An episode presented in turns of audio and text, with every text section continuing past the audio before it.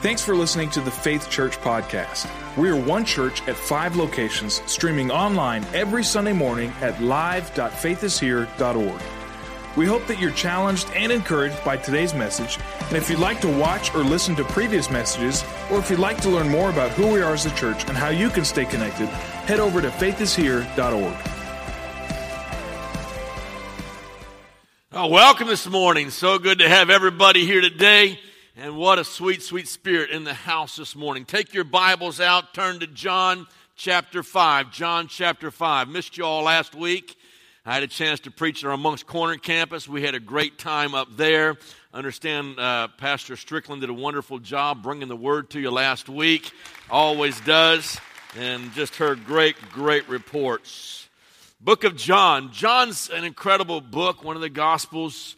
One of the thoughts of John, he's trying to set out to prove that Jesus Christ is the Son of God. And so the whole thought leads to that of his writing. There's 4 Gospels, and that's kind of the intent of him. He's the Son of God. And he's going to use this imagery of water. And he starts out in chapter 2. Now, right away, out of the gate, you're going to find out that Jesus Christ is greater than. And so in chapter 2, he goes to a wedding feast. And at the wedding feast, they run out of wine. And so what Jesus does is he takes these ceremonial jars of water that are used to clean the feet, all about ceremony, all about cleanliness, all about those things that are going on. And he takes it and he turns it into wine. And what Jesus Christ is saying is, I am greater than all of your ceremonies. I'm greater than all your religion. I'm greater than all your feast. The greater one has come. And there's an interesting statement in John chapter 2. It's that the host of the house said, he has saved the best wine till last. How many know Jesus Christ is always the best wine? John chapter 4, you have this other imagery of water. And so he goes by a well, and he meets a lady by Sychar in Samaria, and they go to a well, and the well is Jacob's well. And the lady is there, and they're sharing together. And so this woman's there, and he says, give me a drink of water. And Jesus Christ says, and she makes a statement. She says, the well we're at is Jacob's well. This is the well that Jacob drank from. This is holy water. This is a very revered site. It's a very special place. This is Jacob's well. And she says, are you greater than our father Jacob? And he says, if you knew the water I had to give you, you would never, ever thirst again. And indeed, Jesus Christ is greater than Jacob. Incredible imagery, once again, that John's building up to. Now we get to John chapter 5, and John is going to demonstrate that Jesus Christ is greater than the healing waters of Bethesda. There were some pools there, and they believed healing took place there, but Jesus Christ is going to emphatically prove he is the healer. He's greater than Bethesda. Let's stand together and look at God's word together. John chapter 5 and verse number 1. Sometime later, Jesus went up to Jerusalem for the feast of the Jews. Now there is in Jerusalem, near the Sheep Gate, a pool, which in Aramaic is called Bethesda, and which is surrounded by 5 covered colonnades. Here a great number of disabled people used to lie, the blind, the lame, the paralyzed. One who was there had been invalid for 38 years. When Jesus saw him lying there and learned that he had been in this condition for a long time, he asked him, do you want to get well? Sir, the invalid replied, I have no one to help me into the pool. And when the water is stirred, while I'm trying to get in, someone else goes in ahead of me. Then Jesus said to him, get up, pick up your mat, and walk. At once the man was cured. He picked up his mat and he walked. Let's pray. Father, we love you so much. We thank you, Lord Jesus, that you have come, that the healer has come. We thank you, God, that you are greater than, and you can do anything exceedingly abundantly above we could ever ask or think or imagine, that you are the great, almighty Son of God, and we love you so much. And we thank you that you're here this morning, and I pray, God, that you'll minister to special needs here today, and anyone who is sick, that before this service ends, they will find the healer for their physical needs, for our emotional needs, for our spiritual needs, whatever it is, you're the divine healer, and we thank you. And we give you praise and glory for what you're going to do. In Jesus' mighty name we ask it. Amen and amen. Turn to someone, tell them to go for the gold, and then you may be seated. Jesus comes to Jerusalem, and the Bible says it's feast time. And John doesn't tell us which feast it is. There's three pilgrimage feasts they had to return to Jerusalem for, and so all the Jews are coming back in, but it doesn't tell us which feast they're coming back for, one of those three feasts. And the Bible says he goes by way of the Sheep Gate. Very interesting right off the bat. Jesus Christ, what does John first say when he sees Jesus Christ? Behold the Lamb of God, which takes away the sins of the world. And now you have the one who's going to lay down his life for us. Now you have the one who is the sheep who's going to be our sacrifice for us, for the sacrifice for the sins of the entire world, the perfect Lamb of God. What does he do? He walks through the sheep gate. This is the gate where they took all the ceremonial sheep that would be slaughtered at Passover, and they would be killed at the Passover feast. They all went through this gate. They were maintained by the priest. There was a special priesthood who was assigned to watch the sheep outside the city of Jerusalem, possibly near Bethlehem, possibly where Jesus Christ, where the shepherds were on the hillside. They may have been watching ceremonial sheep when that angel came down and said a child is going to be born. Name will be called Jesus. And so they would bring the sheep through the sheep gate and take them on up to the temple area to be sacrificed. It's through there Jesus Christ walks. And he passes a pool called Bethesda. Now, in the ancient world, there were healing shrines located all around the Middle East area. And they would find these places, and when the Jews settled there, they inhabited and took over many of these shrine areas. And often around those healing shrines would be pools of water for purification. And so before you could worship, there always had to be the purification ritual that would take place, and then you would worship. And so they had these shrines, and they believed this to be a very special, unique healing shrine. The pool had two twin pools that were side by side, and around them were four porches, and one porch went right down the middle of this pool of Bethesda. Yeah, there's a few pictures that were up behind me. That's what we saw when we were over there in the Middle East. That's what's left of it in Jerusalem today. The Jewish community in Jesus' day viewed this pool as a place of healing. Now, the word Bethesda literally means house of mercy. House of mercy, or another translation is flowing waters, because they believed that at certain times when the pool was being troubled or stirred up, that the healing angels were literally coming down, visiting that place, and the first ones who would get in the water would find their healing. Most likely there were underground springs that fed that pool in Bethesda, and so when those underground springs would bubble up, they thought the water was being troubled. Bam, if I can get there first, I can find my healing. And so Bethesda, house of mercy, or flowing waters. Now what you see is an incredible contrast between man's hopelessness and God's mercy. And it really comes to light. And you have the irony of this place that is called the house of mercy. And yet around these pools are lying all those who the Bible says who are blind, who are lame, and who are paralyzed. Three groups of people, he says, are lying around these twin pools at Bethesda, waiting for the waters to be troubled, waiting somehow to get in. And so you have a house of mercy, but it is filled with sick folk, hurting humanity, broken people, the blind, the lame, and the paralyzed, all waiting, all laying there, all waiting for some kind of stirring up the waters, these underground springs that would come and feed the pools. The sick and diseased are waiting and longing and searching for some kind of relief and some kind of comfort. You know, I think that's a picture of the sickness of humanity today.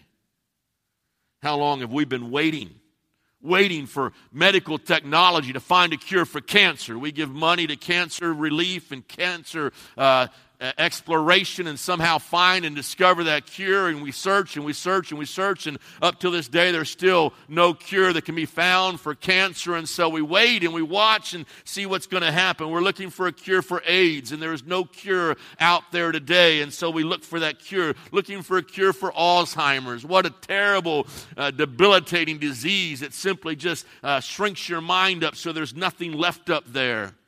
Alzheimer's, and looking for a cure for MS or Lou Gehrig's disease or some other massive disease that's out there. And mankind is always searching, been looking for that proverbial stirring of the water. Somehow, if I can find something that will make me whole, that's what I'm looking for today. It's also a picture, I believe, of the nation of Israel. Israel now is under Roman domination.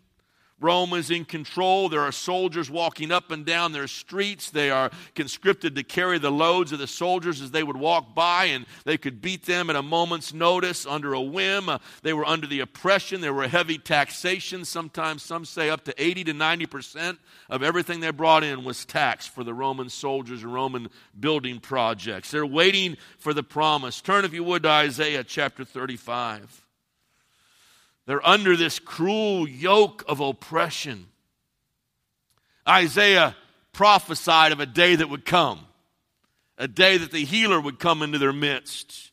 And I believe you begin to see the fulfillment of this at the pool of Bethesda. Look at verse number 1. The desert and the parched land will be glad. The wilderness will rejoice and blossom. Like the crocus, it will burst into bloom. It will rejoice greatly and shout for joy. The glory of Lebanon will be given to it, the splendor of Carmel and Sharon. They will see the glory of the Lord and the splendor of our God. Strengthen the feeble hands and steady the knees that give way. Say to those fearful in heart, be strong, do not fear. Your God will come. He will come with vengeance and divine retribution, and he will come to save you. Then will the eyes of the blind be opened, and the ears of the deaf unstopped. And the lame will leap like the deer, and the mute tongue will shout for joy. Waters will gush forth in the wilderness and streams in the desert. The burning sand will become a pool, a thirsty ground, bubbling springs in the haunts where jackals once lay. Grass and reeds and papyrus will grow. Look at verse 10 if you would. And the ransom of the Lord will return. They will enter Zion with singing. Everlasting joy will crown their heads. Gladness and joy will overtake them, and sorrow and sighing will flee away. Listen, Jesus Christ is the fulfillment of this prophecy. The healer had come. No longer do they have to depend on a pool to bubble up. Now the bubbling waters has come in the person of the Lord Jesus Christ. Now springs in the desert have come to fruition because the Messiah has come. Salvation has come. The healer has come. I think it also is a picture of the hopelessness of our generation. Broken families, torn up by divorce, torn by heartache, prodigal sons and daughters, an addicted society, incredible poverty all around, miserable, lonely, hurting people. Just like Jesus' day, multitudes pass by the sheep gate, and they keep flying by there, and they go right by that gate, and they go about their own business, and no one stops, and no one cares, and we see the pictures, and we think, my, how sad this must be, but we just keep right on flying by about our business every day. But into Bethesda, into that house of mercy, Jesus Christ walks in. And his eyes fall immediately to a man, the Bible says, who has been lame for 38 years. Lame. Unable to move, unable to walk. 38 years he's been in that condition. Probably of all those who are around the pool, he had been brought there the longest. 38 years he was there. Unable to move. Not only a prisoner of messed up legs, but a prisoner of despair. What chance did he ever have of being made whole, of being ever made well again? And yet day after day they brought them there in hopes that somehow the waters would be stirred, that there would be that magic solution, magic cure to all his problems. And then Jesus Christ looks at him And he asked him a question. As we hear this question, we think, this just doesn't make any sense. And the question went like this: do you want to get well? Oh, don't you see I'm here?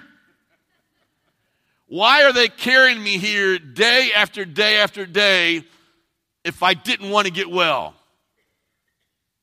Seems on the surface a very superfluous question. What do you really want to be well? It seems unnecessary. Why was he brought to this pool every single day?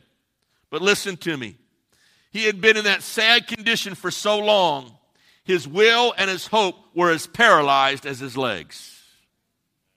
Giving up all hope, will was gone, despair had set in, going through the motions again and again and again, day after day after day, never seeing any change and never believing any change was about to come or happen.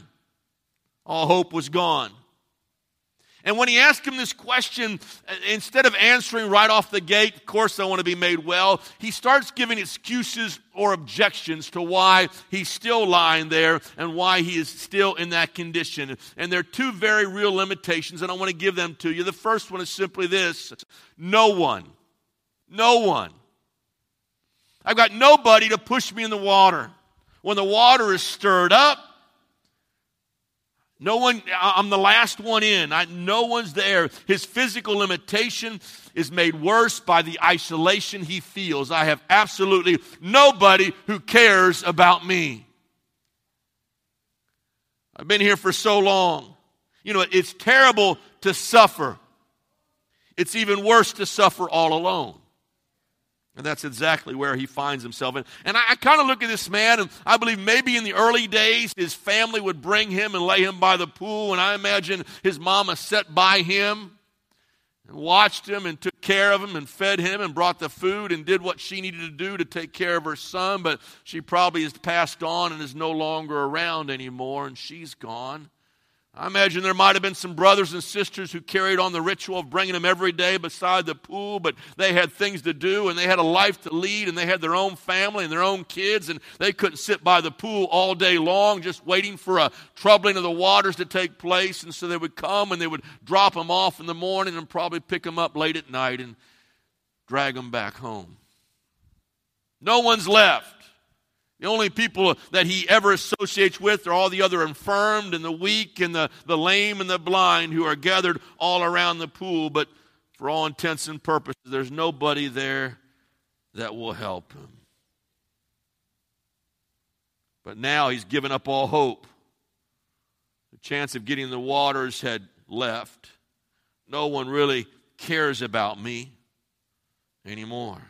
Don't you love it when the lights do that? Listen, if there's anybody that knows how to work computers, come see me, please, because we have tried for 8 weeks to figure out how to stop it. What time is it today? 9:46. Okay, every day, every Sunday, 9:46, bam, off it goes and on it goes. It's not a special effect. It's not designed. It just happens. We just love technology around Faith Assembly of God. I just thought I'd share that with you in case you were wondering what's going on at this church. No one. Now, I want you to notice, can you pick up a little bit on the self-pity? I've got nobody left. No one cares about me anymore. I'm all by myself. Nobody knows what I'm going through. My condition is the result of someone else's failure to help me. I'm still lame, because no one's around to help me. I'm all by myself. No one really cares about me. And this internal bitterness only compounds his misery and compounds his grief. Not only is he physically impaired, but now he is mentally and spiritually hopeless as well. Got nobody out there. Nobody really cares about me. You know, I think the first question we need to really ask ourselves this morning is, do I really want to be well? We can like our sin, we can like our addiction, we can like our infirmity, we can like all the things we're complaining about and grumbling about and hanging on to, we can like our bitterness, and so that bitterness becomes our mat that we lie down on, and we camp there and we stay there, and we blame everybody else for our circumstance. I'm like I am today because my mommy and daddy were dysfunctional, or because somebody said something mean about me, and that's why I'm like I am today. That's why I'm so angry, and that's why I'm so bitter, and I've got nobody else. We shift the blame instead of looking deep inside. Do you really want to be well? Do you want to be whole? Or you love being miserable? The second limitation is similar to it. It's terrible timing. I'm too late. Not only is there no one, but it's too late. In fact, I'm always last. Last one in the pool. Last one in the water. There was an impossible circumstance that could not be overcome. Now, it appears from the text that almost you get the idea at Bethesda around these pools, it's kind of survival of the fittest. Okay? And the strong are going to get stronger, and they're going to make it into the pool, and the weak are going to get weaker. It's like the first will succeed. Only the early adopters will somehow get rich and make it. Everybody else is going to be left out in the end. And the weakest only get weaker. Must have been quite a scene. They're all around the water. The blind, of course, are waiting for someone to lead them into the water and make sure they make it to the right pool and don't land on the concrete. And there's the lame can't move, and so they need someone to push them. And the paralyzed, they're really in trouble. And so no one's moving, and yet there would be a few that could make their way into this water every time it got troubled. And I can imagine some are watching and some are keeping a lookout, and those waters would start to bubble up a little bit, and someone would yell, "Surf's up!" And the mad dash would ensue, and they would try to get there as fast as they could. And hope would rise in their hearts. They'd hear those words, the water's moving, it's troubling, now's the time to move. And I'm sure hope would rise up in their hearts only to be dashed over and over and over again. You see, the first excuse is there is no one to help me. The second excuse goes something like this: everyone else is better than me. Now let's boil it down. Right? No one. I'm alone. I'm by myself. Excuse number two is everybody else around the pool is better than I am. They're stronger. They're fitter. They get into the water, and I don't make it there.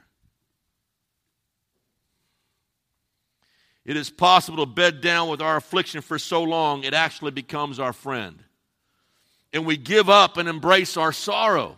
And we hang on to our sorrow, and we're attached to our mat of addictions. We're attached to our mat of secret sins. We're attached to our mat of self-pity and fear and depression and bitterness. And we become psychological and spiritual invalids. So not only am I crippled physically, I become psychologically crippled as well. We draw inward and we complain and become negative, miserable people. We grumble and we gripe, and we become more and more self-centered. And the real issue is if you were really healed, if you were really made well, you'd have nothing left to complain about. Nothing to talk about. And we've complained about our circumstances and our families and our job and our church for so long. All we know how to do is grumble and complain.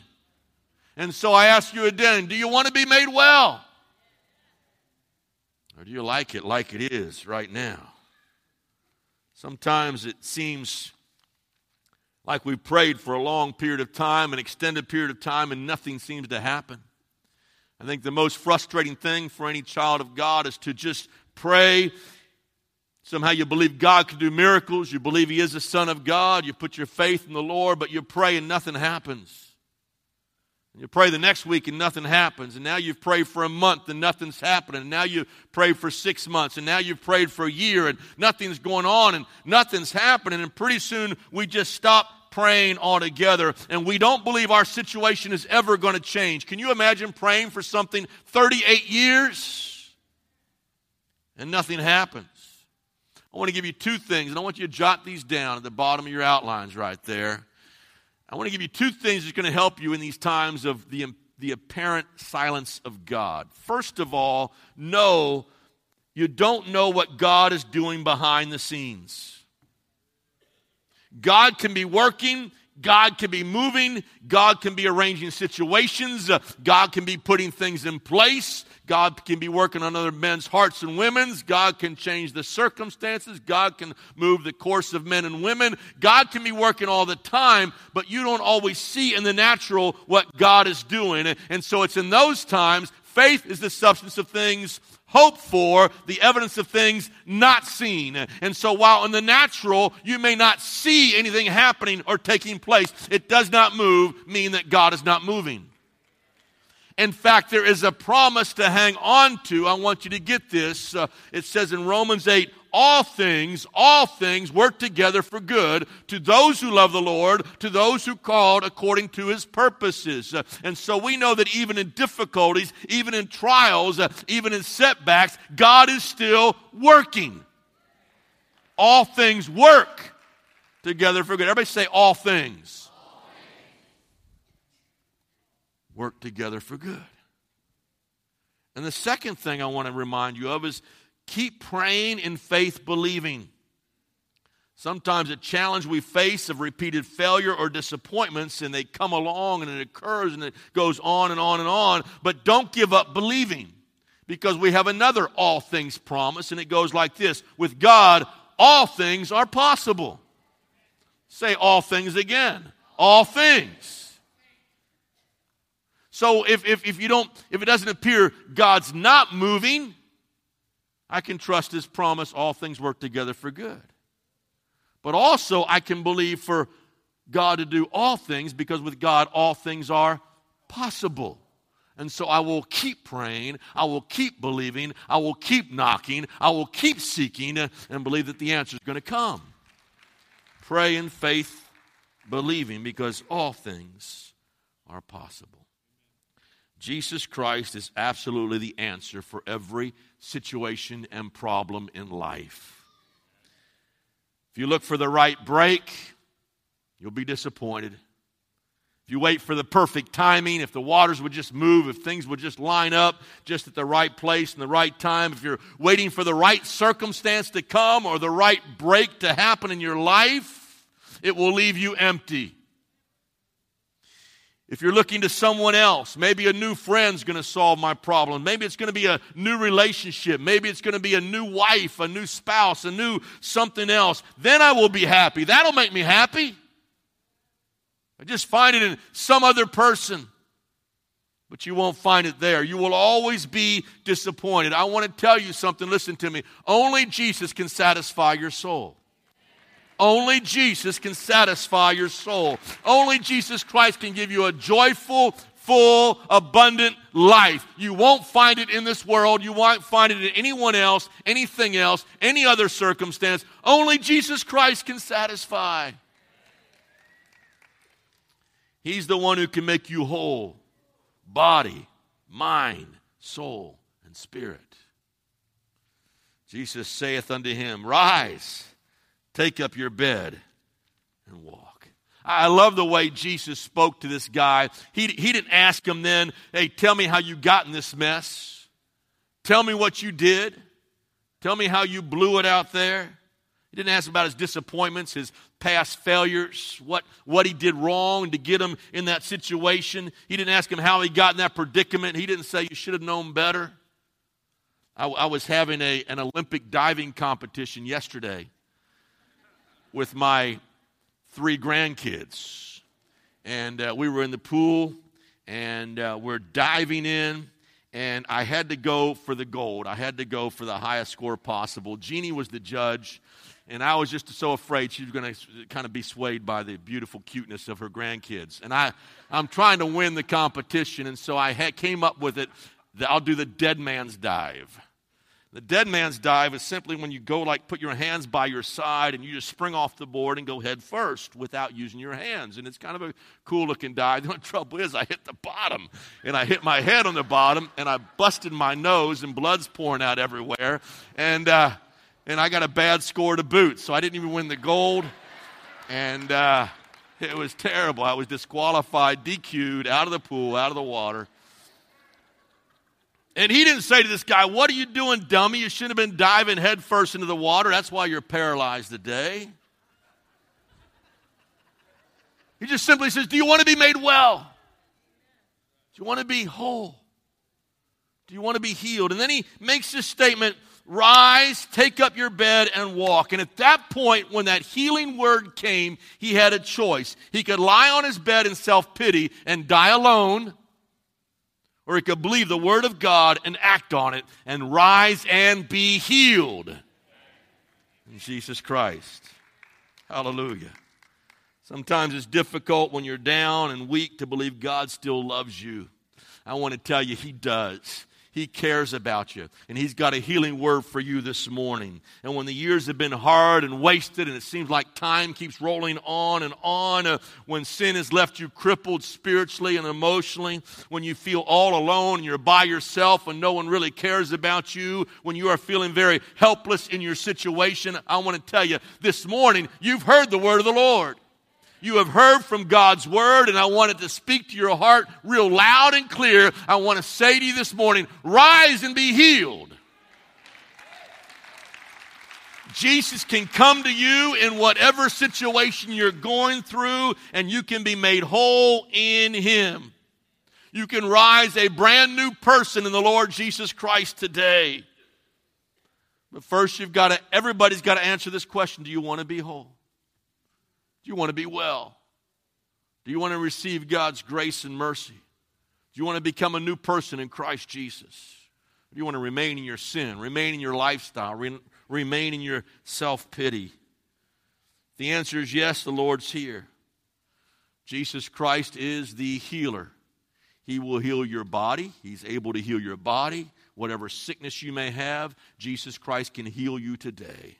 He wants to heal you emotionally, where you've been crippled emotionally, where you've been in pity and self-despair or bitterness or anger or whatever it is. He can heal you spiritually. He can break the power of addiction in your life. He can set you free from sin. He will make you a brand new person in Christ Jesus. He can take away any sin you've ever done. You just say, God, forgive me. God, cleanse me. And he will come in and he will forgive your sins. He will adopt you into his family and make you as one of his children. And then he can make you whole completely. Body, mind, soul, and spirit. Bow your heads and close your eyes if you would. Thank you, Jesus. Thank you, Jesus. Thank you, Jesus. Thanks for listening to this weekly podcast. Check out faithishere.org for podcasts and videos of our previous messages.